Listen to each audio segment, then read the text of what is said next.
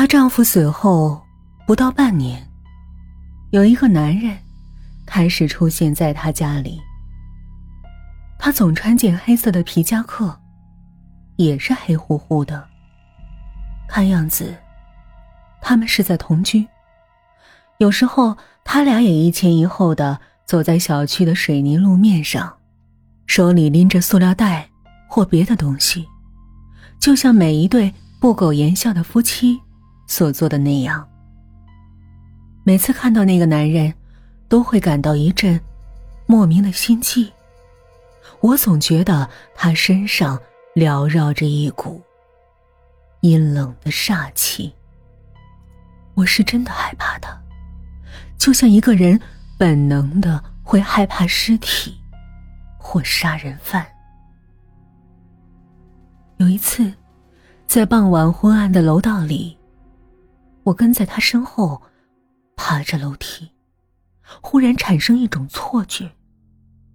我感到走在我前面的就是那个死去的男人，他正在一格一格地上着楼梯，朝曾经的家中走去。我的掌心里全是汗，我不敢跟着他走下去了，干脆停住脚，让他先走。可是他忽然也停住了，不声不响地站在第7或第8级台阶上，慢慢地朝着我扭过了头。他的表情呆板，就像铅灰色的水泥浇筑出来的。我尴尬地冲着他笑笑，他冷冷地看着我，随后沉重缓慢的脚步声再次响起。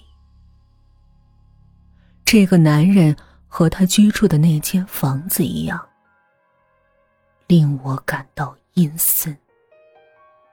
我说不好这是为什么，只是种感觉吧，就像趴在一口井上朝下望，黑黝黝的井底会令我不安一样。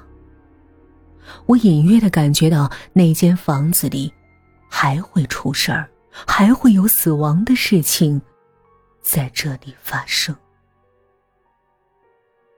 最近这种感觉愈发强烈了，我发现有好一段日子没有见过那个黑色的女人了。她跑到哪里去了？我一直想着这件事儿，越来越往可怕的方向想，直到有一天我在楼道里重新碰到了他。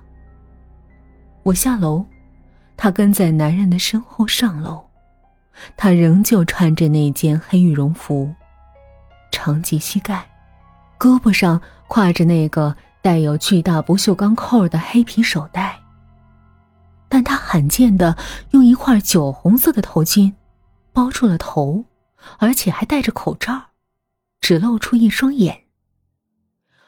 我们的目光像错车那样短暂触碰了一下，我猛地停住脚，我被恐惧击中了。我可以断定，她根本就不是对面的那个女人，绝对不是。是他的眼睛透露的，那绝对是另外一个人的眼睛，跟他没有半点关系。也就是说，他被替换了，另外一个女人假扮成了他，穿着他的衣服，提着他的包，堂而皇之地从他家里走出去。想一想，这件事儿有多